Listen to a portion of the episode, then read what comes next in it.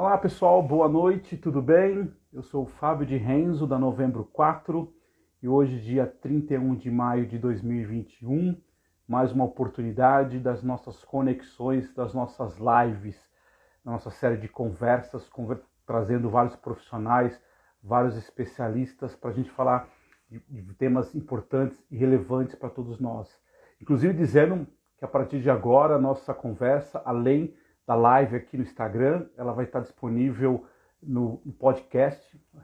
brevemente vou colocar essa conversa aqui da Elizabeth no podcast também. Acho que é bem legal para a gente poder, além né, do canal de ver aqui, ouvir, de repente olhar essa questão também.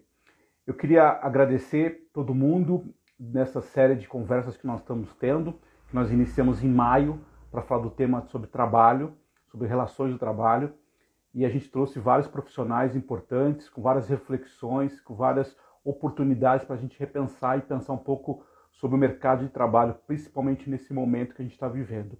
Para mim está sendo uma experiência muito, muito rica, muito importante, muito necessária a gente trazer esses assuntos.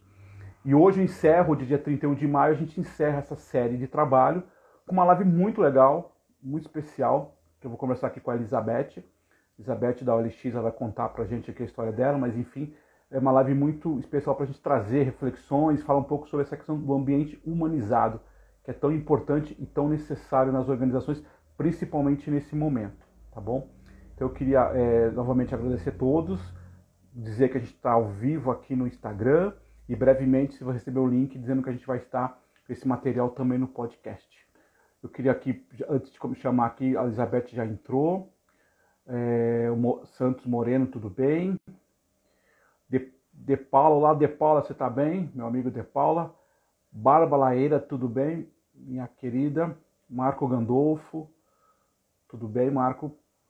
É, eu, tô, eu, vou chamar aqui a, a Elizabeth para a gente começar uma conversa. Cassandra, tudo bem? Cassandra, tudo bem? Obrigado aqui pela oportunidade, pela, pelo espaço de a gente trabalhar aqui. Deixa eu já chamar aqui a Elizabeth, a gente já vai ideias falando desse tema que é tão importante e tão relevante para todos nós.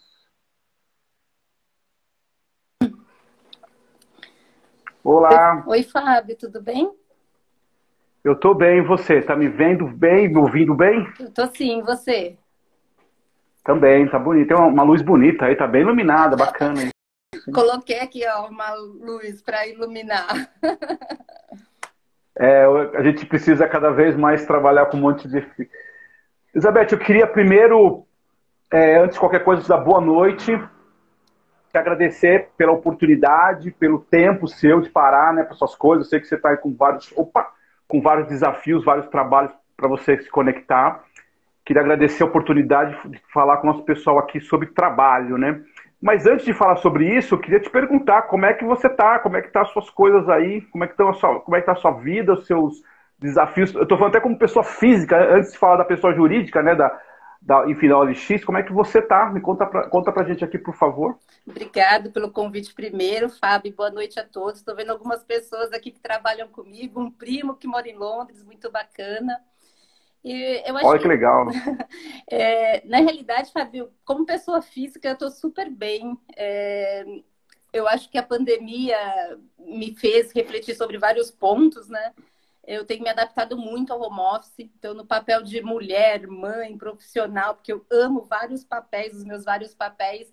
Então eu trabalhei muito essa disciplina para administrar esses papéis todos, né? Então tô, tô bem feliz aí com, com o resultado de que tenho conseguido aí com, esse, com essa disciplina de organização dos meus papéis mesmo. Falo que é até estranho a gente falar que eu estou bem, né? Vivendo um contexto de mundo tão complexo, mas eu acho que é. tem muito a ver com, com o tema que a gente vai falar, que é essa questão do, do humanizar mesmo, dos ambientes né, mais humanizados. Você, é, falando, falando um pouco da sua carreira, você está quanto tempo, né? Você está com quanto tempo trabalhando na empresa e quanto tempo você está em home office? Então, Fábio, na verdade eu entrei, empresa. eu entrei em home office. Ah, eu, ah, você já entrou? Eu fiz um ano na OLX Brasil. Foi uma mudança de carreira, inclusive eu, eu havia feito uma transição, me organizado para uma transição alguns meses antes da pandemia estourar no Brasil. Eu, eu fiz o desligamento em janeiro e em março foi quando a pandemia oficialmente chegou no Brasil, né? Então eu, eu não conheço, porque em junho eu entrei na OLX, eu não conheço o escritório da OLX Brasil, mas me sinto extremamente conectada com as pessoas, com o negócio. É um ambiente muito, muito acolhedor. Interessante, né? Isso é uma coisa que a gente vem aprendendo, né? Que essa questão de ter profissionais, tanto contratado quanto contratando gente que não se conhece pessoalmente. Esse é um desafio bem interessante mesmo, né? É, a gente uma... até brinca de sentir o cheiro das pessoas, né? Mas eu me sinto é, próxima, assim, com a equipe, com, com a liderança que interage comigo no dia a dia. Quando a gente faz lives, quando a gente faz trilhas de desenvolvimento que eu entro, às vezes o pessoal já fala comigo como a gente já tivesse um relacionamento mesmo. É muito, muito bacana esse ambiente, que acho que acelera e, e lida com essa dificuldade mesmo do, do, do, ambiente home office, né? Do, do home office. É verdade. Só, só, só para dar um contexto, é, um, uma das pessoas que a gente se conhece em comum, que é a, que é a Vivian, né, que trabalhou com você, que você super elogiou, mas só para dar um contexto, assim, uma breve trajetória. Você vem da onde, profissionalmente falando, enfim, um pouco da sua formação, só para a gente dar esse contexto. Porque hoje você está como LX, mas há um ano, né, como você colocou, mas um pouco antes disso. Como é que funcionou a sua carreira? Na realidade, eu, eu trabalho com a área, na área de gente há 20 anos, aproximadamente 20 anos. Tive a oportunidade de trabalhar em grandes players né, do varejo, como GPA, onde eu conheci a Vivi. Vivian trabalhou muito próxima de mim. E aí eu, na eu tive a oportunidade de convidar a Vivian para trabalhar conosco na ReHap, que foi uma outra empresa, a ReHap Brinquedos, que foi uma outra empresa que eu trabalhei Legal. nos últimos anos. E ela nos apoiava bastante com todo o processo de, de construção mesmo, né? De comunicação de lojas, que é um ambiente é, que às vezes fica distante do escritório, mas que a gente queria muito conectar, porque é extremamente vital aí para os negócios. Né? Então, conheci a Vivi aí do GPA, do Grupo Pão de Açúcar, e da ReHap.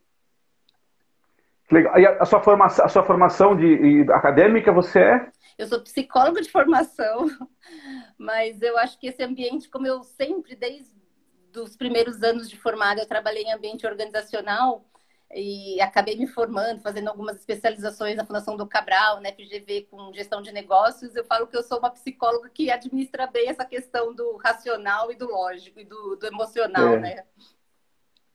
Eu perguntei isso porque eu fiz recentemente duas lives e achei interessante que é, dois profissionais de comunicação, né, no caso, vieram da, de direito, né, são advogados, né. É, normalmente o contrário não existe muito, né, você sai da comunicação ou do RH para direito, esse tipo de coisa, mas tem um pouco disso, né, advogados indo para o RH, acho que isso, é legal. E, e, aí... e às vezes também tem um preconceito da gente ser só de ter executado, né, ter vivido toda a experiência profissional em, em RH. Mas eu falo, Fábio, que eu tive muita oportunidade de trabalhar com uma visão mais integrada em gestão de mudanças, né? Então eu trabalhei e tive, é, me envolvi muito em momentos dessas organizações que eu compartilhei com vocês, né? O GPA, a J Macedo, que era uma indústria de alimentos, que é uma indústria de alimentos, né? Que faz a marca Dona Benta, Tapete Bom, em momentos de muita transformação desses negócios. Então foi muito bacana, porque eu, eu, eu, eu, consegui conectar muito esse lado humano que a psicologia nos traz, né? Esse olhar para o humano, mas associando ao negócio mesmo, essa visão é. de negócio, de estratégia, né?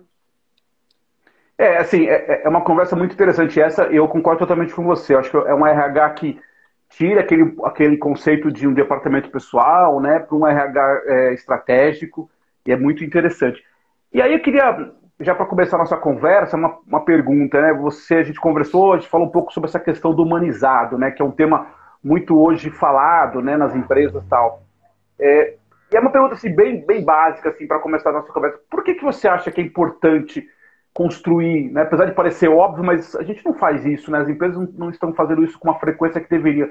Por que, que é importante a gente construir relações que você entende humanizadas? Esse termo humanizado que eu acho muito importante. Por que, que por que, que, as empresas deveriam ter esse olhar? Por que, que vocês na OLX têm esse olhar hoje? Por favor. Tá. Fábio, você sabe que eu, eu, eu, eu, desde que me formei, estou em organização, né? Como eu comentei com vocês agora.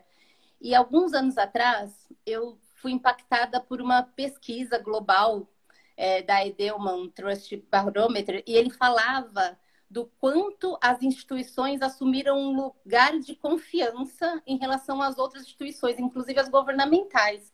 assumindo um papel protagonismo, protagonista de, de resoluções de situações sociais, de problemas sociais. E aí, na época, eu fiquei muito impactada, porque, ao mesmo tempo, eu vivia uma organização com uma pressão muito grande para o resultado.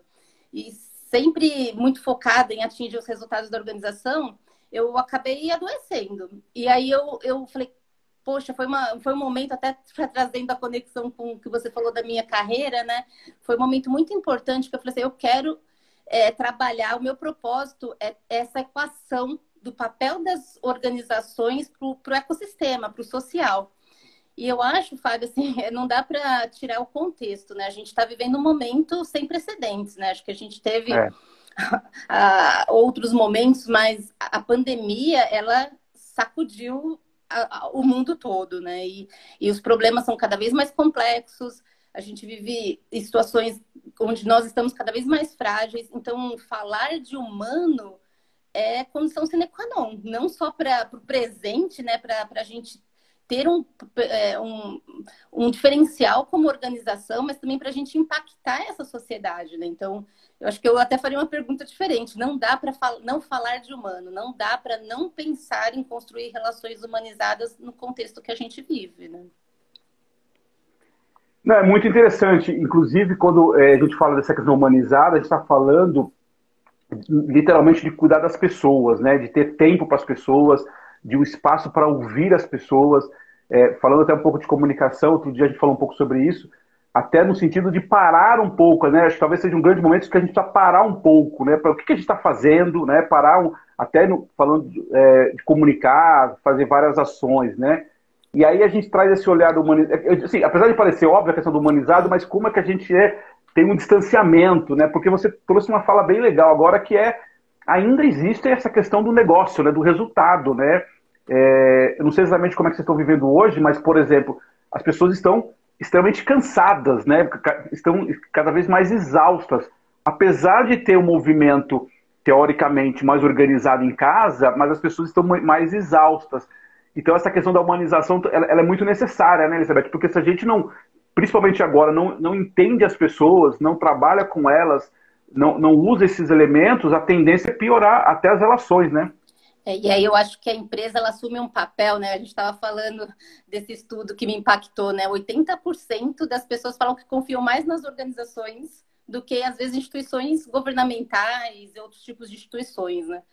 E aí eu acho que a gente tem um papel, quanto organização, extremamente fundamental, porque a gente é, não é só essa, esse autoconhecimento que a gente tanto fala há alguns anos. É, é um profundo conhecimento de todas as pessoas que formam essa organização, é. da organização em si, que é formada por essas pessoas, né, Fábio? Porque eu acho que a gente realmente vive momentos de tanta fragilidade que gera ansiedade, que gera essa sensação de temos que fazer cada vez mais. É, é, muito engraçado que a gente faz esses momentos de reflexão com as nossas pessoas, né? Eu estava numa reunião hoje com com os diretos do meu VP, a gente falando sobre isso, assim, o que, que a gente vai priorizar mesmo, o que, que realmente gera impacto nas nossas pessoas, na nossa organização. Então, é um estado de reflexão que esse, essa cultura do cansaço, essa cultura da alta performance, ela não lida mais com isso, né? Então, a gente precisa realmente, eu falo que a gente tem trabalhado muito com essa cultura do crescimento, né? De olhar o ser humano, de olhar as pessoas, que eu acho que é o contexto de humano no sentido mais amplo da palavra, é um ser integral. E como a gente trabalha esse ser integral, porque é o que você falou, assim, é, é, é a rotina de casa, é a rotina do trabalho, é um, uma meta que você tem que atingir. Então a gente tem se desafiado a trabalhar o conceito mais amplo de conhecimento, assim, profundamente das, das pessoas que formam a nossa organização, né? A gente acredita muito nessa conexão genuína dos, dos propósitos, né? O como as minhas necessidades, o como as necessidades das minhas pessoas é, somam para a gente realmente atingir o nosso propósito, para a gente fazer a diferença no, no ecossistema, como o OLX Brasil, né? E olha, engraçado, né? Até fazendo um parênteses aqui, né? Como você falou, que eu acho fundamental, que é conhecer as pessoas. É, ontem, eu não sei se você tinha visto, eu confesso que eu vi isso ontem. É, o WhatsApp criou uma, uma situação de você acelerar. Você, você viu isso daí de acelerar a voz? A, a, mensagem de voz? Ainda não. Você não viu? Não. É, você recebe uma mensagem de voz, qualquer pessoa. É, se você clicar tipo duas vezes, ela vai rapidinho. Ela vai rapidinho. Por um ah, lado, é olha como... eu, eu, vi que tem um, do, tem um, um númerozinho lá da mensagem é uma, agora, né? É, é, uma vez, duas, acho que é uma, uma vez e meio, duas vezes, né? É, quando eu vi isso, eu fiquei pensando, né? E a gente que é comunicador de RH pensa muito sobre isso. Por um lado, acho que a ideia foi, cara, os caras mandam uns áudios gigantescos, as pessoas mandam uns áudios gigantescos, se você acelerar é melhor. Mas por outro lado, olha como a gente está muito raso, com o tempo cada vez mais curto. Então, assim, olha que maluco isso, né? Até desculpa, até fugir um pouquinho, mas só com reflexão. É, a gente pede pro cara fazer um áudio, qualquer coisa que seja, né? O cara, às vezes, está falando a vida dele, uma situação X, aí você acelera, quer dizer, você não presta atenção. Você não se conecta, é, de verdade. Né, você não conecta. E, e, tem outra coisa, você sabe melhor que eu, às vezes não é nem a fala, né? O jeito do cara falar que você está precisando ouvir o cara. E a gente está dizendo pro cara assim, ó, fala rápido, fala rápido, que eu não quero, eu não tenho tempo para te ouvir. Então, quando eu vi isso, eu, é, e aí, de novo, eu trazer um pouco da reflexão de comunicação RH por um lado é fácil, né? Pô, você apertou rapidinho, mas por outro lado, como a gente está perdendo, né, Beth, a oportunidade de, de, ouvir de verdade as pessoas, né?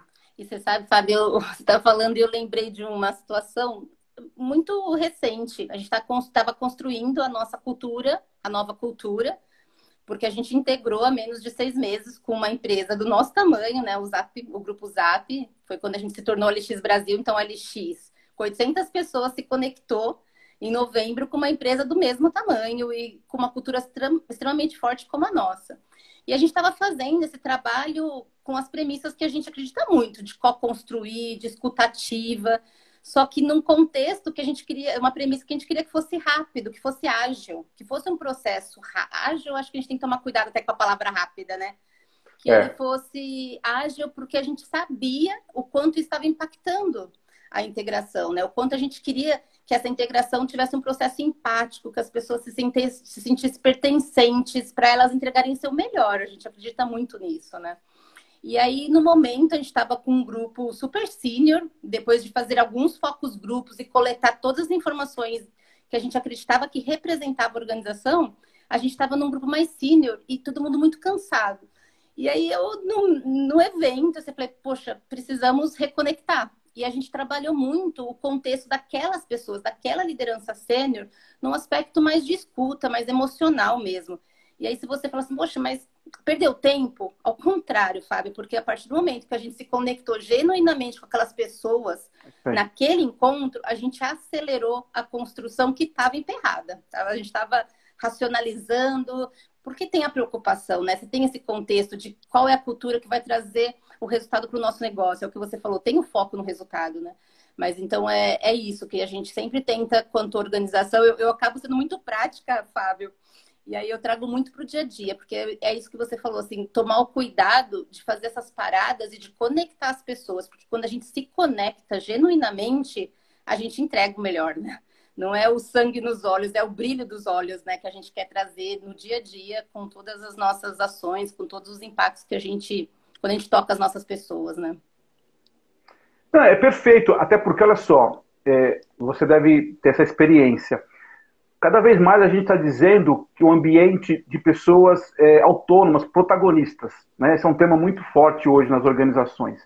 Então, eu, se eu estiver errado, você me corrige, mas eu parto do conceito que protagonismo está te dando assim, você ter a capacidade de entender os seus desafios, aonde você quer chegar, a empresa deixa claro para você o espaço, o que, que ela espera de você, né? Você não fica, entre aspas, tão dependente da empresa. Ao mesmo tempo, eu só consigo fazer isso enquanto RH, enquanto líder da organização, se eu conheço as minhas pessoas, se eu dou segurança para as minhas pessoas, porque eu não consigo, estou imaginando aqui, eu não consigo criar um ambiente onde eu sou protagonista se eu não conheço o ambiente, se eu não entendo como é que funciona. A partir do momento, como você acabou de falar, se ficar claro o meu papel, o cara vai tocar, vai fazer o projeto dele, entendeu?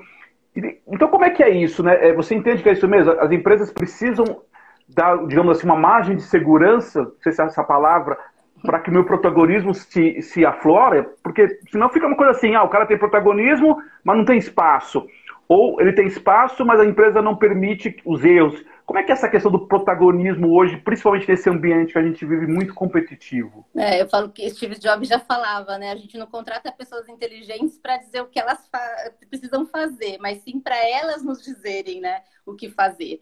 E eu acho que é isso. Assim, a gente vive um contexto onde cada um faz a diferença. Se a gente souber e se a gente criar esse ambiente de segurança, principalmente segurança psicológica, né, Fábio? É, é o que você está falando, é como a gente, quando a gente não se conecta com esse ambiente, se a gente não se sente seguro de ser quem a gente realmente é, como que a gente vai dar o nosso melhor, né? Como que a gente vai fazer é. realmente? E aí, às vezes, vira um protagonismo não responsável, né? Então, acho que é, é, mais do que nunca as empresas realmente precisam é, criar esse ambiente de segurança psicológica, um ambiente de acolhimento, um ambiente Perfeito. onde as pessoas se sintam seguras. A gente tem um valor que, é, que chama experimentamos, aprendemos e inovamos, porque a gente acredita muito nesse ambiente ágil que a gente vive, que às vezes um erro e ter a, é, ter a transparência, a vulnerabilidade, a segurança de falar, putz, eu cometi um erro, é extremamente importante para a gente acelerar o acerto, porque outras pessoas que conheceram o que aconteceu ou que ouviram este erro, provavelmente não vão mais repeti-lo, né? Então a gente fala muito assim do apoio é, dessa, desse ambiente seguro, inclusive para lidar com os erros. Eu acho que tem uma coisa extremamente importante que é de uma escuta ativa e empática. A gente trabalha muito com os líderes, né? E eu falo líderes porque hoje esse papel de liderança ele é muito flexível, porque pode ser a liderança de um projeto independente do cargo, né? Mas é de, de escutar. Acho que o ser humano, e aí trazendo para esse ambiente humanizado, né? Nós somos os únicos seres capazes de sentir e a, efetivamente esse sentir faz com que a gente é, que a gente faça uma ação a partir disso, né? Então, acho que a gente tem que realmente garantir esse ambiente onde a gente possa falar sobre o que sentimos antes de falar do que faremos. É, como que a gente está preocupado com alguma coisa, como uma meta está me afetando, como às vezes até uma percepção que pode nem ser realidade, mas ao falar da minha percepção, ao da voz, eu crio esse ambiente de troca genuína mesmo, né? E aí é o protagonismo, Também. porque a partir do momento que eu estou segura, eu assumo um papel de, de fala, um local de personagem principal daquela história, daquele pedaço que, que compete a mim, e aí o todo acontece, o todo é consequência, né? Então, não dá para falar, eu acho que protagonismo com, com confiança, Fábio. Assim, tem uma palavra que eu, eu falo muito, né? Toda vez que a gente está desenvolvendo um projeto, toda vez que a gente vai fazer um, um, um pequeno momento, um pequeno touch point aí com as nossas pessoas, a gente fala assim, como que eu realmente construo uma relação de confiança? Como a gente fala o que tem que ser dito? E às vezes não é dizer só o que é bonito, o que é gostoso de ouvir, não. É a gente ser transparente, né? Falar os porquês e, e, a partir daí a gente gerar esse protagonismo. Né? Eu falo que autonomia e sentimento de pertencimento são fundamentais para este ambiente de produtividade feliz, né? Produtividade leve, porque uma das coisas que eu tenho me questionado nos últimos anos e Estou vendo algumas pessoas que trabalharam comigo na J Macedo aqui, a Cíntia. Legal. Que é, é, é, era uma coisa assim, às vezes. E aí é uma transformação até do meu estilo, tá, Fábio? Estou sendo muito vulnerável aqui, estou sendo muito é muito transparente, porque acho que tem que ter coerência o nosso discurso, né? Claro. É claro. De, um, de um papel que não é mais a performance a qualquer custo, sabe? Não é o resultado a qualquer custo.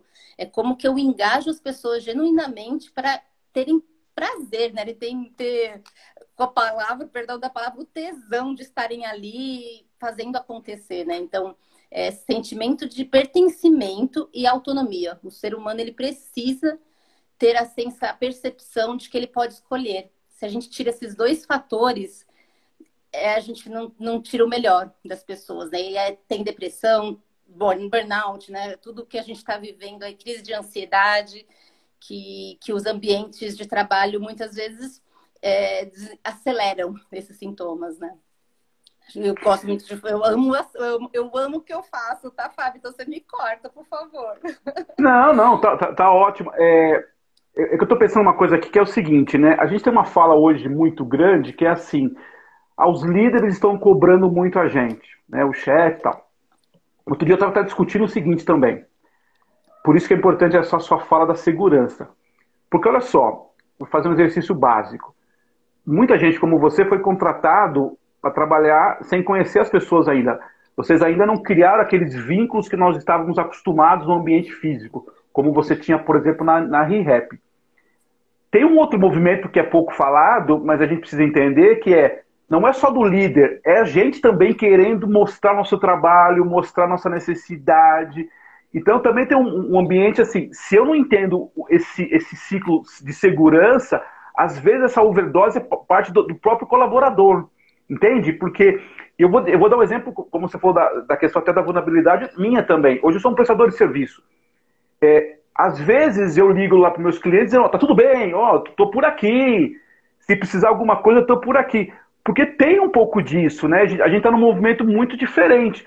Então eu vejo que tem um movimento da liderança, às vezes, de cobrar muitas coisas, né, da, da, da, organização, mas também tem um movimento dos colaboradores em buscar essa autoafirmação, né, buscar esse, esse vínculo. Então, assim, não é só do líder, é da gente mesmo, né, que eu quero dizer, no sentido que, e aí, por que, que é importante ter o que você está dizendo, que é a história do, do, da confiança, né, saber quais são as regras, quais são os ritos, quais são os hábitos da organização, né, não sei se você entende isso. E, e, eu acho que tem uma coisa que você falou, assim, ah, o líder está cobrando. O líder é um ser humano como qualquer outro ser humano que forma Perfeito. aquela organização. Teve um momento, determinado projeto, que a gente falou assim, cara, é o, é, a gente precisa apoiar o líder. O líder está no furacão, porque ele está ali sendo pressionado para entregar algo, mas ao mesmo tempo ele tem toda uma equipe para suportar, vivendo é, um home office também, aprendendo a lidar então a gente deu um passo atrás e falou assim: é, é, muito, quando a gente fala em treinamento e desenvolvimento, a gente sempre fala, vamos começar com o líder, né? E aí não é, é no sentido de hierarquia, de priorização hierárquica. É no sentido de, de exponencialidade, do quanto quando a gente apoia o líder, a gente está apoiando a organização, né? Então, acho que é, então tem um, uma coisa que você fala da cobrança, né? Da autocobrança, independente do cargo, como a gente está falando. O mundo, é, essa velocidade que as coisas, assim, clicar e ser impactado por uma notícia e querer ler aquela notícia, e na sequência você já vê uma outra notícia, é tudo tão ágil. É, é o conceito de, de complexo mesmo, né? Que a gente está vivendo, de caótico, acho que essa é a palavra se a gente não se conhecer profundamente, se a gente não souber o que nos faz bem, o que eu não posso permitir, porque me tira do meu eixo. Então aí é o conceito do humano, assim, como que não dá mais, Fábio, eu já falei isso nesses, desses 20 minutos que a gente está batendo papo, mas eu acredito muito que não dá mais para a gente trabalhar o conceito de, de, de, inteligência emocional mais superficial que a gente falava há alguns anos, né? Eu, eu faço uma formação de terapias expansivas e são técnicas bem disruptivas para a gente acelerar o nosso autoconhecimento, sabe? Tirar do corpo marcas que às vezes a gente nem tem noção de frustrações, de traumas que vão fazendo a gente operar de uma forma que faz mal a nós mesmos.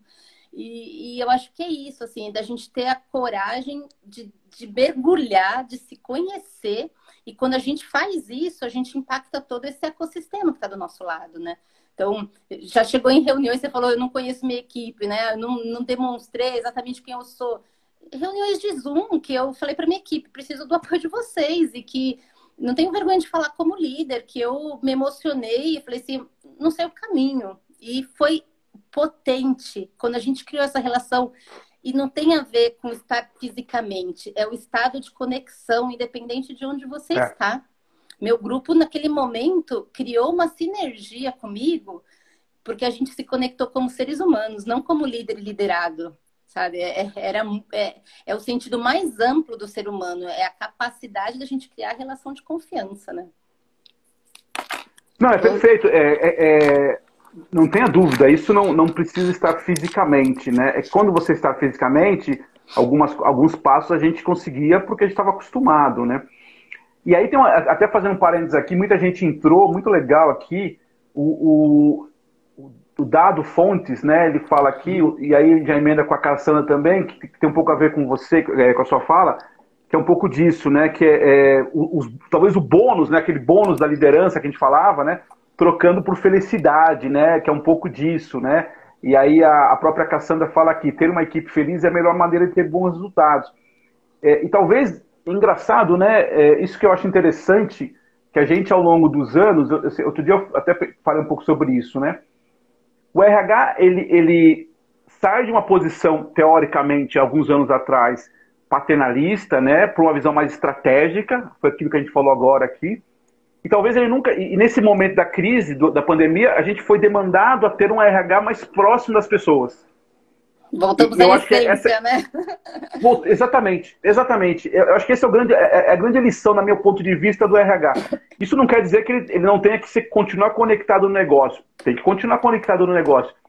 Mas eu acho que as empresas hoje, queria te ouvir um pouco sobre isso também. Os RHs hoje que estão fazendo a diferença, eu conversei com várias pessoas aqui a sensação que eu tenho é, o RH que faz a diferença hoje é aquele RH que continua olhando para as pessoas, para os indivíduos. Não é um RH paternalista, não é isso. É cuidar das pessoas, é, é ter uma, uma, uma, atenção maior para as pessoas. E é engraçado como isso é meio contraditório, né? porque a gente sai de um RH teoricamente paternalista, vai para um RH extremamente negócio, e na, e na, crise da nossa história, a gente precisa ser um RH pessoas, né? Isso, é, isso é legal, é. é um ciclo que se fecha não sei como é que você vê isso. Eu, como pessoa, eu acredito muito. Você sabe que eu, eu fui ressignificando algumas palavras, né? Naquele determinado momento que eu te falei que eu tomei uma decisão de carreira diferente, que eu falei, eu quero trabalhar numa empresa onde realmente essa relação humana seja uma prioridade, onde tem espaço de construir esse ambiente, porque eu acredito nele, né? Eu, eu fiquei muitas vezes me questionando como ser humano, falando assim, o que, que me equilibra? Sabe essa busca que eu te falei, assim, Perfeito. Como que eu faço para achar esse equilíbrio? E aí eu, eu, foi muito, muito impactante quando a minha terapeuta, eu sou psicóloga e de, de tempo em tempo eu entro em processos profundos de, de autoconhecimento, e aí a minha terapeuta falou, Beth, é equilíbrio e harmonia. Eu também fiquei muito com muita raiva uma vez que eu vi uma charge de uma amiga médica falando assim: ah, você nunca vai ter o equilíbrio, porque se você é um jovem, você está focando na tua carreira e você vai estudar muito. Se você é uma pessoa mais madura, no meu caso, você vai focar em outra coisa. E aí sempre vai estar desequilibrado. Na época, Fábio, eu fiquei com uma raiva. Falei, o que, que, é isso? Equilíbrio existe. é uma depressão, né? Entrei em depressão profunda. Porque eu buscava o equilíbrio de uma forma muito forte a ponto de me escravizar. E aí, quando você fala disso, não é equilíbrio, eu acho que é harmonia. O que, que a gente pode, como, como área de gente, né? Como a gente pode harmonizar essas relações? Porque em alguns momentos a gente tem que ser mais assertivo. E o ambiente, Sim. né? Até o pessoal tá falando assim: ah, vamos trocar o bônus pela felicidade. O dinheiro também é importante, gente. Eu não. Para nós, assim, dinheiro é, não pode. Tudo que é isolado, né? Tudo que não está harmonizado com o que é importante para você ele perde o benefício. Então, o dinheiro pode ser prejuízo, pode ser prejudicial, né? Quando a gente fala em bônus. Mas eu adoro bater meta, desde que essa meta seja construída com as pessoas, num ambiente que agrega valor, que seja uma relação de ganha-ganha. Então, a palavra que eu traria para nossa área hoje, para a área de gente, ou para qualquer área, né, é como a gente harmoniza essas Perfeito. relações, né? Como a gente harmoniza um propósito com o propósito das nossas pessoas, com as necessidades, como eu harmonizo um projeto de benefícios com as necessidades das nossas pessoas e com o orçamento que eu tenho. Então, acho que é a palavra que eu tenho, a estratégia com a cultura, né? A gente sempre ouviu falar, tantos é, filósofos, estudiosos, falavam do quanto a cultura come a estratégia no café da manhã, né? Mas assim, não é, não é um em detrimento do outro, é como a gente harmoniza. A partir do momento que você sabe o que é importante e prioridade. A partir do momento que você tem um conhecimento profundo do que você sabe que você está buscando. Porque senão esse contexto caótico que a gente vive tira a gente do equilíbrio, tira a gente do rumo e a gente fica totalmente desarmônico, né? Acho que não sei é. se eu, te respondi, trouxe por um lado não, pessoal, perfeito. mas é... eu acredito muito. Tem uma pergunta que eu ia te fazer, e a Kátia, minha amiga, entrou aqui e ela fez essa pergunta. Ela leu meu pensamento. A Kátia, a gente, a gente tá, ela está lendo meu pensamento. é o seguinte: quando você diz assim, é, você disse da vulnerabilidade, que eu acho que é o momento. E aí a pergunta da, eu ia fazer essa pergunta e a Kátia acabou deixa, deixa na voz dela aqui na, na, na, escrita dela. Você acha que esse momento ele, ele nos ajuda as pessoas têm mais esse olhar um pouco mais atento à, à liderança, de novo, a liderança que eu digo todo mundo, enfim, as empresas. Então, ter um olhar, você se mostrar vulnerável em casa, por exemplo, com a sua filha, você tem uma filha, né? Sim, tenho duas. Duas. Você tem duas filhas. Eu tenho um filho de dois anos e quatro meses.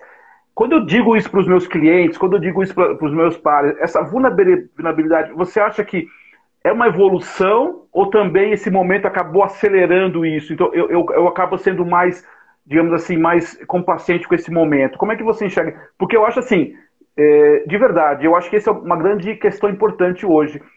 Mostrar a vulnerabilidade, sabendo mostrar, você ganha até mais credibilidade sem fazer uma coisa piegas, né? não é isso que eu quero dizer. Estou mostrando como essência, né? Mas a, a minha dificuldade, a minha, a minha questão.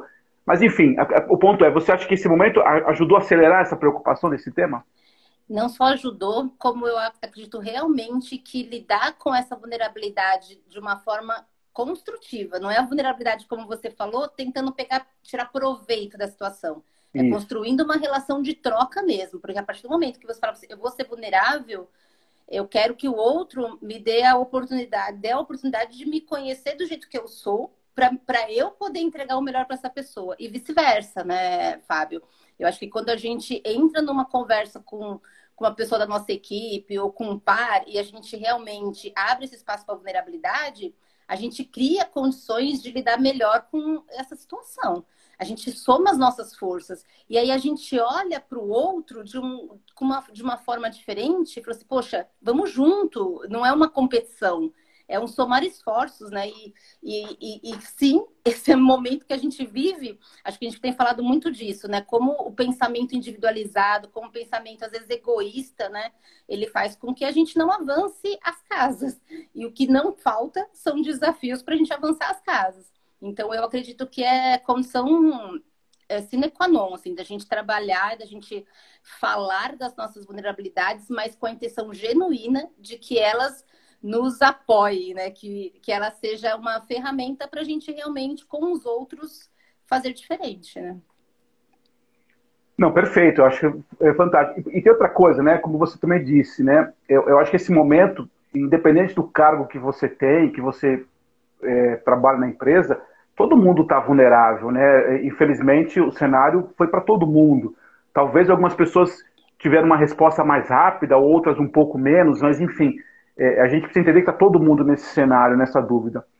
E aí, eu queria te perguntar uma coisa especificamente da, da LX Brasil, que eu vi também numa das, dos seus comentários que eu achei interessante, que é assim, é, você fala de umas premissas estratégicas, né? Eu achei legal isso, até anotei que é simplicidade, conexão e evolução, né?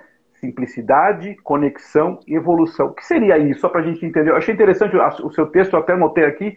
E conta para a gente um pouco do que, que é essa, essas premissas estra estratégicas, por favor. Tá. Bom, na realidade, são as premissas estratégicas da nossa diretoria, né? Da diretoria que eu, que hoje eu tenho a honra de, de liderar, né? Que é a diretoria de experiência do colaborador, né?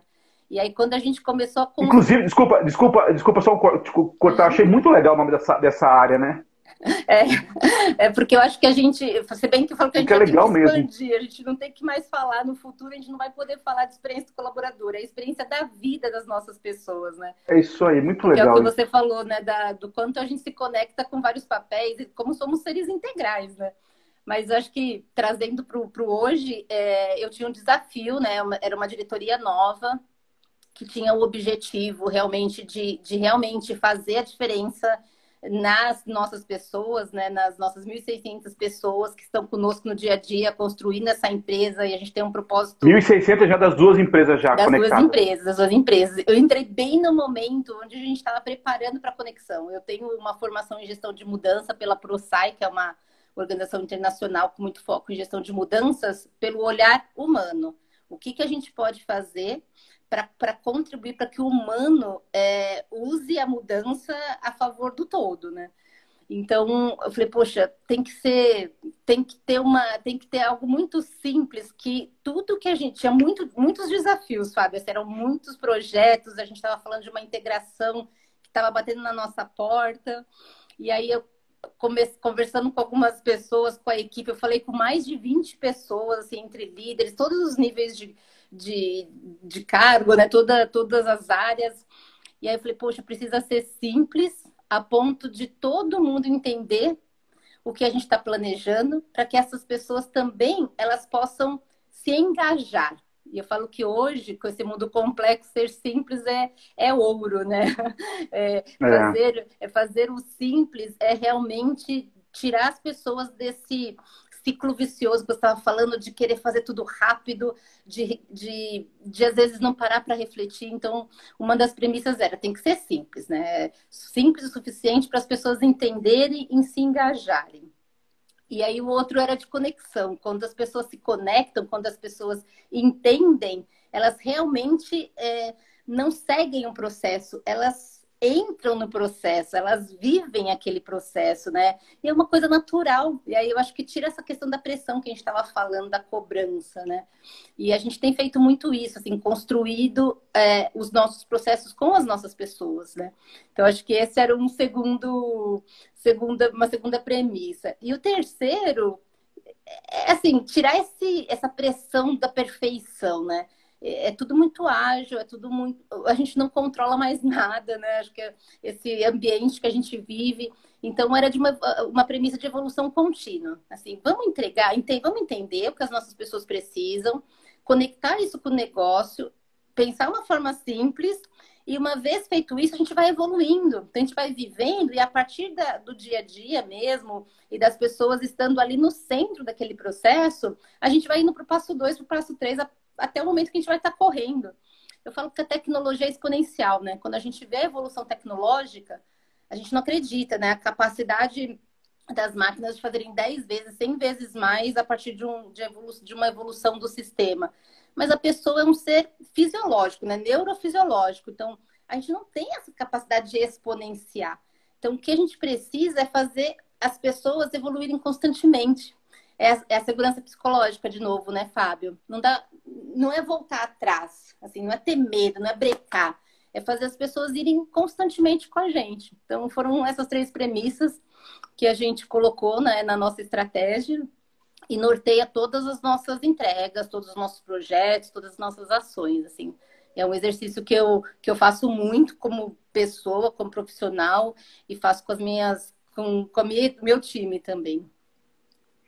Ó, eu, eu, vou te, eu vou te fazer um depoimento pessoal. Eu, eu fico muito feliz, assim, de verdade, de encontrar é, pessoas como você na, organização e com esse olhar em posições estratégicas, porque isso é uma coisa tão bacana quando a gente olha as pessoas, né? E apesar de ser uma coisa que a gente sempre falou, mas as, as organizações nunca tiveram de verdade esse olhar tão próximo, tão é, acolhedor. E aí quando você traz essa fala, né, de olhar as pessoas, cuidar delas, fazer o acolhimento, respeitar elas, eu estou imaginando que, assim, claro, que tem os seus desafios, é óbvio que você deve cobrar suas equipes, é óbvio, não, tem, não, tem, não faz sentido, até porque você está numa empresa, tem, precisa dar alguns resultados. Mas eu imagino o, o quanto esse olhar para as relações, para o clima é mais importante, né? O quanto olhar o clima das pessoas, isso é muito legal. Não sei se é porque eu tô, venho, trabalho muito tempo em indústria, a indústria tem uma pegada um pouco diferente, mas eu fico muito feliz assim de te ouvir com essas questões. E aí quando eu falo um pouco sobre isso, até, até para te ouvir um pouco em relação ao, ao, seu desafio, quando você olha pesquisa de clima, por exemplo, da OLX, questões de... E aí, quando eu entendo... Uma outra coisa que me vem na cabeça agora, quando eu entendo as pessoas, talvez eu tenha que ter benefícios flexíveis. O benefício hoje para o Fábio, por exemplo, está muito mais ligado à história de um hospital bacana, em função do meu filho que é pequeno, de um pediatra bom. Talvez não estou tão preocupado hoje com o transporte, por exemplo. Né? É, como é que é isso? Vocês, vocês estão olhando basicamente essas questões tanto do, do clima organizacional, a distância. A, eu só esqueci de perguntar uma coisa. Está todo mundo trabalhando em home office na, na empresa 100% hoje? 100% home office, 100%. 100%. Caraca. E uma das coisas, falando, falando da segurança, uma das coisas que a gente colocou como premissa, e assim, na semana que eu entrei, o meu líder e o, o management, a gente chama de MT, né? Que é o management team, o C-Level, eles falaram assim, a gente tem um projeto para você. Você vai se aproximar das áreas de algumas pessoas, a gente criou um grupo multifuncional e você vai ajudar a gente, né, junto com essas pessoas, a desenhar o futuro do nosso escritório, como a gente quer voltar. E aí, Fábio, eu falei, eu fiz a escolha certa. Assim, eu, eu não quero nem fazer. Não, eu estou ficando tiete da LX Brasil, mas eu não queria que ficasse piegas. Mas eu realmente me impressionei porque quando eu fui entender as premissas, não era custo, porque muitas pessoas, muitas empresas pegaram muitas a empresas, do home né? office como uma oportunidade de reduzir despesas. Em nenhum momento era esse, eram, estas, eram estas as diretrizes. A diretriz era da gente ter uma cultura forte que realmente trouxesse o melhor das pessoas. E acho que a gente tem, tem que é, valorizar muito isso. Né? Então, acho que tem duas coisas que eu queria fazer um parênteses aqui, Fábio. Não é fácil. E vou te falar que em um momento eu, eu amo organização. E um momento eu quase desisti de organização, porque eu falei assim, eu estava adoecendo, eu realmente já não, não conseguia entregar o meu melhor, mas ao mesmo tempo eu tinha um compromisso, eu queria fazer pelas pessoas, pelo, por mim, né? Acho que é, é isso que a gente está falando, pelo ecossistema, né? E aí, quando eu realmente falo assim, é pela organização, porque quando, como psicólogo, eu atendo uma pessoa, eu estou mudando uma vida que pode sim impactar outras vidas. Mas quando eu entro numa organização e trabalho insistentemente para construir uma cultura onde a pessoa realmente está no centro, que acredita que quando você dá esse ambiente de segurança para as pessoas, elas, elas te dão em troca o melhor para a organização e impacta a sociedade, eu falei, é na organização que eu quero ficar. Então eu, eu tenho realmente acho que como um propósito e mas tem pessoas de todos os em todos os momentos de maturidade, né? E, e às vezes falar dessa forma que eu estou falando, algumas pessoas falam assim, ah, é muito fluff, é muito fora do contexto de organização.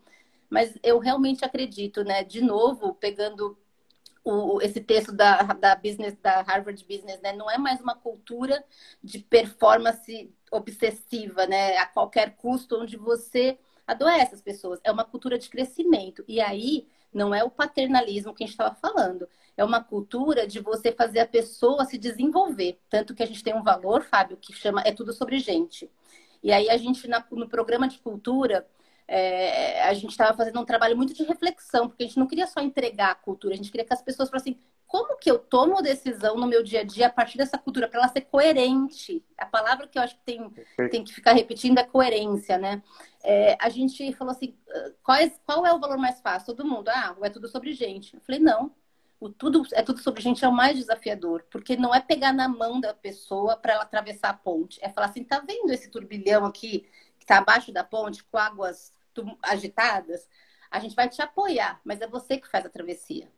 Então, acho que tem uma coisa de, de desafio. Outro, algumas pessoas não topam.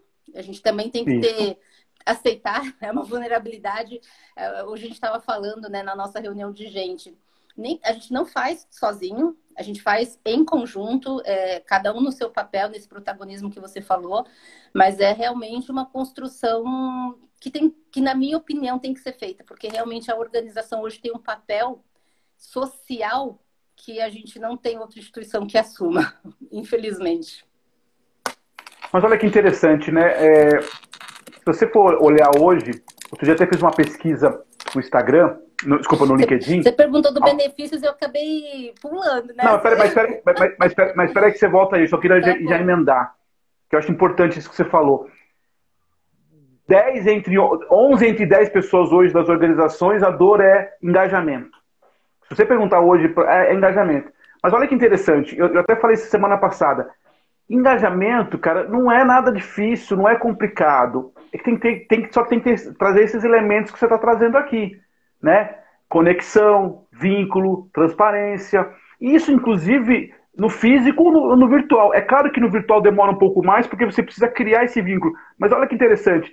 Ao mesmo tempo que as pessoas falam de uma dor muito legítima hoje, que é a história do engajamento. Ah, meus funcionários não estão engajados. Por quê? Você criou um ambiente seguro, você deixou espaço para que eles se conectem, você escuta as pessoas, escuta ativa, você dá oportunidade para que eles eventualmente errem e possam corrigir. Você percebe? Assim, eu só queria trazer essa fala porque acho muito interessante. Você pergunta para um monte de gente, vários RHs da vida aí estão reclamando que não tem engajamento, mas a pergunta é: qual ambiente que você está proporcionando na sua empresa para gerar engajamento? E não é fazer promoção, apesar de ser uma, da, da, minha área, não é fazer campanha de comunicação interna, não é isso, né? Então, era só para trazer um pouco dessa referência que eu achei bem legal que você está trazendo aqui. E você falou de pesquisas, né? Nós fazíamos pulses é, de março de 2020, quando é, nós somos uma das primeiras empresas a colocarem todos os nossos colaboradores em home office, pela segurança, né? A premissa é as nossas pessoas têm que ter segurança. Então, a gente não volta para o escritório antes de, de termos no Brasil um ambiente seguro, porque a gente tem pessoas trabalhando no eixo São Vários Paulo. Lugares, né? é, hoje a gente contrata de outros lugares, de qualquer lugar. Mas a gente fez pulses e era muito bacana é, ver que assim indicadores como comunicação transparente, liderança empática e otimismo em relação ao negócio tinham índices acima de 85 no ambiente que já estava home office. Essa, esse resultado foi de janeiro de 2020, um, quase um ano depois que nós estávamos 100% home office, né? Então acho que é, é escutar as pessoas e garantir essa coerência independente do ambiente que a gente está, né? É isso aí. Aí voltando então nos benefícios, só para que a gente acabou pulando, como é que você. Então, assim, se eu estou olhando as pessoas como indivíduo, cada vez mais como indivíduo, se eu estou respeitando essas pessoas, eu preciso ter um olhar diferente para os meus benefícios. Os benefícios do Fábio são diferentes dos benefícios, ou pelo menos os benefícios não, mas as minhas necessidades nesse momento são diferentes da sua, né? Por exemplo. Como é que, é, como é que vocês olham para isso? Então, a gente implementou, está fresquinho, saiu do forno há 15 dias atrás, o Beneflex, que são benefícios flexíveis. E aí, de novo, falando da autonomia responsável, né? Do, do, do, cuidar das pessoas, não no sentido paternalista, mas de desenvolver as pessoas para que elas tenham liberdade e responsabilidade, inclusive com a autonomia que elas recebem. Então, a gente lançou o Beneflex agora há 15 dias. Foi muito bacana o processo, assim, de muita transparência. Nós fizemos portas abertas, é um processo que a gente faz muito quando a gente tem alguma novidade, de, de abrir para qualquer pessoa que queira participar, explicando os porquês. E aí a gente trouxe o conceito do benefício flexível, porque o benefício como você falou, né? Eu tenho duas filhas. Hoje, o, o assistência médica, né? O, o plano de saúde, ele é extremamente importante para mim. Mas para alguém que já por exemplo, sei lá, uma pessoa que tem que é casado ou tem um relacionamento com alguém que já possui um plano e que pode colocá-lo como dependente, não faz mais sentido. Então a gente dá essa autonomia de você usar os benefícios de acordo com a sua necessidade. O VRVA, né, que algumas empresas falam assim: "Ah, é o VR ou VA, de vez em quando você pode ir lá no sistema e alterar de acordo com a necessidade". Não, virou um crédito que cai numa bandeira de crédito e a gente utiliza de acordo com a nossa necessidade. Então, se é uma família que precisa utilizar realmente no mercado, ela vai ter autonomia e agilidade para usar esse benefício no mercado no momento que ela quiser. Ela não precisa fazer uma, uma solicitação para a área de operações de gente para transferir para o VA, né? Então, a gente está trabalhando muito esse conceito é uma jornada, Fábio, porque a gente divulgou tudo e foi tão bacana, né, nesse conceito de transparência e respeito, de explicar os porquês para a gente gerar essa autonomia. O benefício, a gente evoluiu muito os nossos benefícios, é uma empresa muito preocupada em entregar o melhor e em ser competitiva, mas o benefício que a gente enxergava um impacto para as pessoas foi explicado com tanta transparência que a gente teve zero ruído. A gente estava falando disso, né? Então, de novo, é, não é só é você olhar as necessidades, mas você construir esse processo para que as pessoas também entendam as suas necessidades e usem isso de uma forma responsável. Né? É, e tem uma coisa interessante, né? É, isso é uma coisa que é meio contraditória nas empresas. A gente pede uma ação dos nossos colaboradores e a gente entrega ao contrário. O que você está dizendo eu achei bem legal, porque olha só, eu estou dizendo que os, que os, meus colaboradores devem ter protagonista, é, deve ser protagonista, certo? Deve cuidar das suas eh, tarefas e tal se eles são protagonistas, eles também têm o, cuidado e, e, e, o, e, o, dever de olhar os seus benefícios, por exemplo. Então, assim, ao mesmo tempo a gente pede nas empresas que o cara tem que ser protagonista, protagonista mas eu dou para ele um pacote, por exemplo, de benefícios que ele não pode mexer. Ó, é isso que eu entendo. Então é interessante que é um, é o que você falou, há um discurso coerente. Posso até não concordar, ok.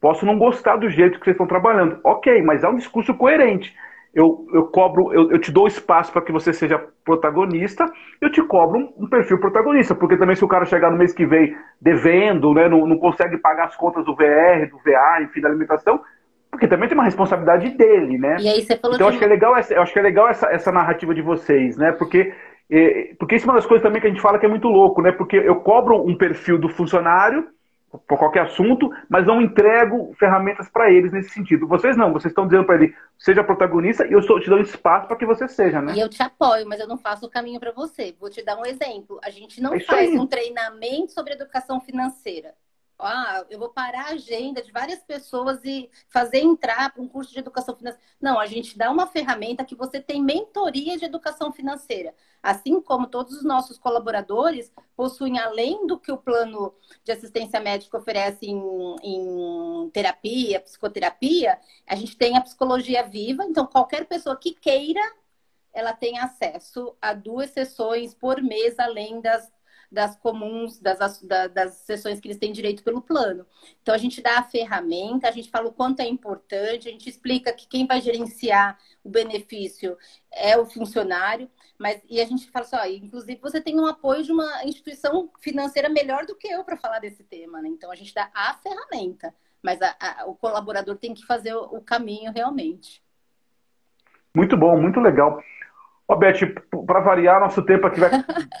Impressionante, né? Passa Muito rápido, legal essa né? conversa aqui. Demais, demais. Estou é... vendo aqui a Madalena Carvalho, que é minha amiga, que é coach, está dizendo que peguei na metade, mas teria um prazer de assistir daqui a pouco. Já estou encantada. Muito obrigado, Madá.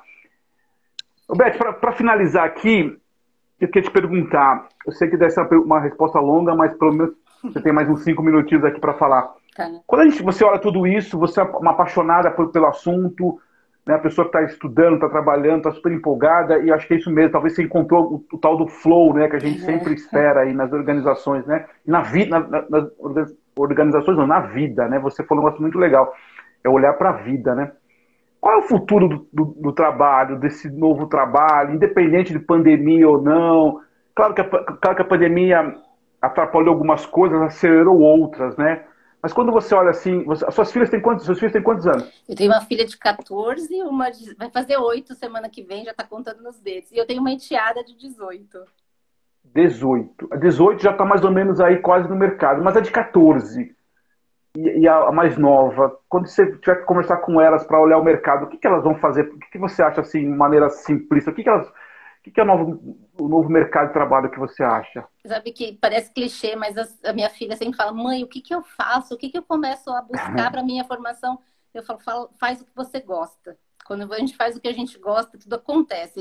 Eu sei que, que é, é, é, parece clichê, mas eu realmente acredito. É o que você falou do flow, né? Mas eu acho, Fábio, assim, de forma muito pragmática, é, quando a gente começou a falar de experiência do colaborador, a gente falava de empresas que criavam aquele ambiente com sala de jogos, com descompressão.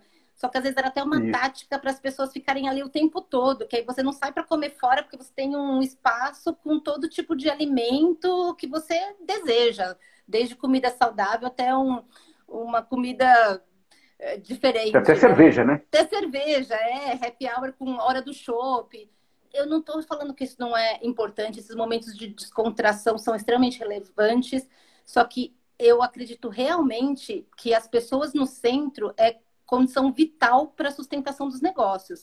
Então a gente está vivendo um momento, né? Quando eu falo da minha área, que eu te falei que a gente já vai ter que evoluir, porque não é mais da experiência das minhas pessoas quando estão ali na empresa, é da experiência que eu que eu faço para a vida das minhas pessoas. É inclusive é falar para o meu líder assim, bloqueia sua agenda para almoçar. Parece, eu sei que alguns líderes de grandes organizações fizeram isso de forma mais é, comuni uma comunicação mais assertiva, né? Que foi para mim. Está mais taxativa até, né? Mas a gente faz isso na nossa trilha de desenvolvimento.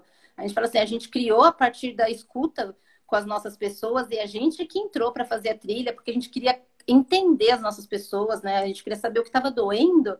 A gente falou assim, vamos criar reuniões na medida, porque as pessoas agora vivem em função de uma reunião no Zoom, né? Então, acho que assim, a gente precisa realmente pensar como a gente amplia essa experiência para a vida dos nossos colaboradores.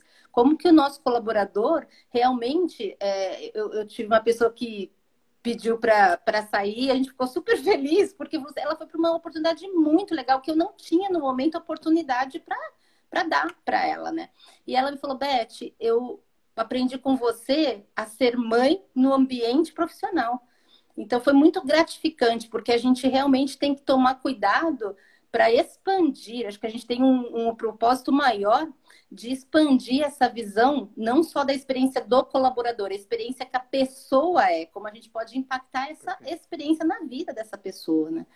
E eu acho que também tem essa questão que a gente falou muito, né? A minha filha, com certeza, ela vai buscar organizações que tenham um impacto social, né? Porque a gente não espera mais, a gente não tem confiança nos nossos governantes, e aqui sem questão política, mas a gente espera que uma empresa seja coerente, a gente espera que uma empresa ela realmente tenha uma causa, que ela apoie essa causa, né? E outras questões como flexibilidade que você foi falando, né, Fábio? Assim, como eu consigo entender a necessidade, não é mais aquela expressão one size fits all, né? Um programa de benefícios que todo mundo tem que engolir.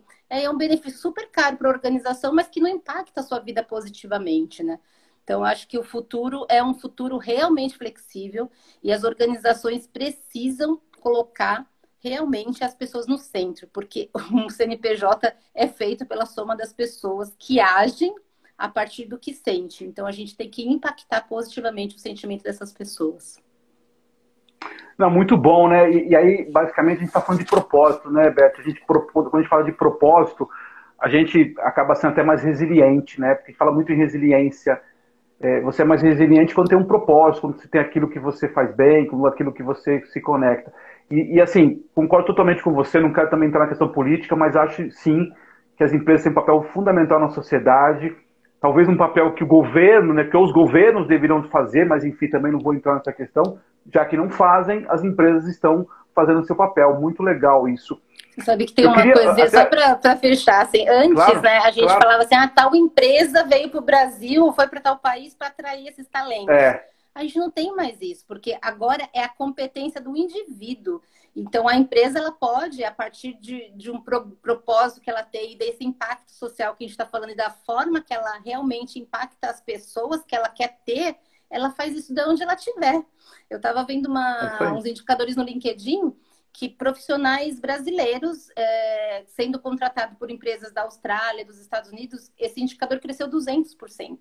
Então, Fábio, assim, de novo, as pessoas precisam estar no centro das decisões. E não é por uma questão de modismo, não. É porque realmente, nesse contexto de mundo que a gente vive, a gente precisa ajudar as pessoas a se centrarem, a terem propósitos, até para administrarem toda essa situação de contexto de resiliência que você falou, né? A gente precisa é, ajudar as pessoas a enfrentarem, a serem maiores do que os obstáculos que elas enfrentam aí no dia a dia. Ah, não tenho dúvida. E quando você tem esse propósito, por mais que as dificuldades vão surgir, você está mais preparado, né? E, de novo, você está mais conectado com isso. Fantástico. Eu assino embaixo e concordo. E assim, e vamos ser sinceros, né? A gente precisa fazer bem para as pessoas, né? A gente tem um papel de fazer bem para as pessoas, para a vida das pessoas.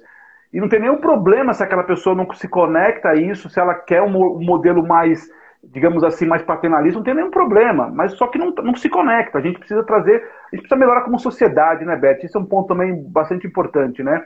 Acho que a gente precisa trazer, ainda mais que a gente tem filhos pequenos, aí você tem, eu também tenho, a gente precisa melhorar a sociedade para os nossos filhos, né? Ter um ambiente melhor, mais justo, né? Enfim. Olha, eu queria de novo te agradecer muito. já virei seu fã aqui. Pessoal, imagino, muita gente Muita gente escrevendo aqui. É, a, o Gilberto acabou de dizer aqui, excelente live. Obrigado por todo mundo que assistiu. 120 pessoas, muito obrigado. O pessoal da OLX está conectado. Pessoas que trabalharam aí Cabete em outros lugares. o pessoal que segue aqui a Novembro 4. Agradeço de coração. Você tem uma boa semana, é, que a sua família, né, seus filhos, todo mundo, saúde, né, porque a gente precisa ter né, saúde cada vez mais. É, o, o, Marcelo Strina, que Não, eu imagino ele, que ele é deve... suspeito que ele é meu marido, tá, Fábio? Então, eu, eu imagino, eu ia falar isso, mas eu falei, fiquei na dúvida, né? Eu falei assim, eu imagino, né? Não, que, mas... que, ele tem uma admiração, que ele é seu fã também, né? Que bom, né, Marcelo? Você já mas ganhou a noite aí, eu né? acho que é esse contexto que a gente fala de coerência, né? Assim, e é muito legal quando a gente olha a integridade de quem somos, né? Então, acho que assim, ter uma família, um marido que me apoia, que me apoia incondicionalmente e e que também tem confiança a partir do que eu falo e do que eu faço, né? É muito potente. É, é isso que eu quero trazer para as organizações, essa potência do ser humano. Chega de sangue nos olhos, é brilho nos olhos, né? Não é, é eu, eu, acho que, assim, só, só uma provocação para você para uma outra live. talvez uma das coisas que a gente precisa dizer para os nossos filhos no futuro, já é agora, mas cada vez mais, as pessoas vão contratar gente apaixonada, gente que gosta daquilo que faz, gente que sente bem, né, que tem desafio, que trabalha, que é resiliente, mas gente que gosta, né, gente que de verdade não, não só olha o trabalho como um dever. E de novo, e quem olha isso está tudo certo. Quem olha o trabalho como apenas alguma coisa para ganhar dinheiro, não tem problema. Cada um se conecta naquilo que faz bem para ele. Se ele, olha, se, se ele olha o lazer, o esporte como algo mais importante, está tudo certo. Eu não gosto também de ficar criando rótulos, não. Muito obrigado, pessoal. Muito obrigado do nosso horário. Muito obrigado, Beth, Eu família. É, é, Marcelo? Marcelo. obrigado, Marcelo. Um beijo para você, para seus filhos, é, para vocês todos. Obrigado, pessoal. A gente vai se conectando. E como eu disse, Beth, logo logo vou te mandar o link, você vai estar no podcast nosso também. Legal. Fica mais fácil para as pessoas ouvirem depois também. Obrigado, uma boa semana, fiquem com Deus, tá? Eu que agradeço. Obrigada a todos aí pela paciência, obrigado, Fábio, pelo convite. E vamos juntos, vamos fazer a diferença mesmo. Vamos juntos. tchau, Sucesso para você, para sua família e para o LX também. Obrigado. Obrigado. Tchau, tchau. Um abraço.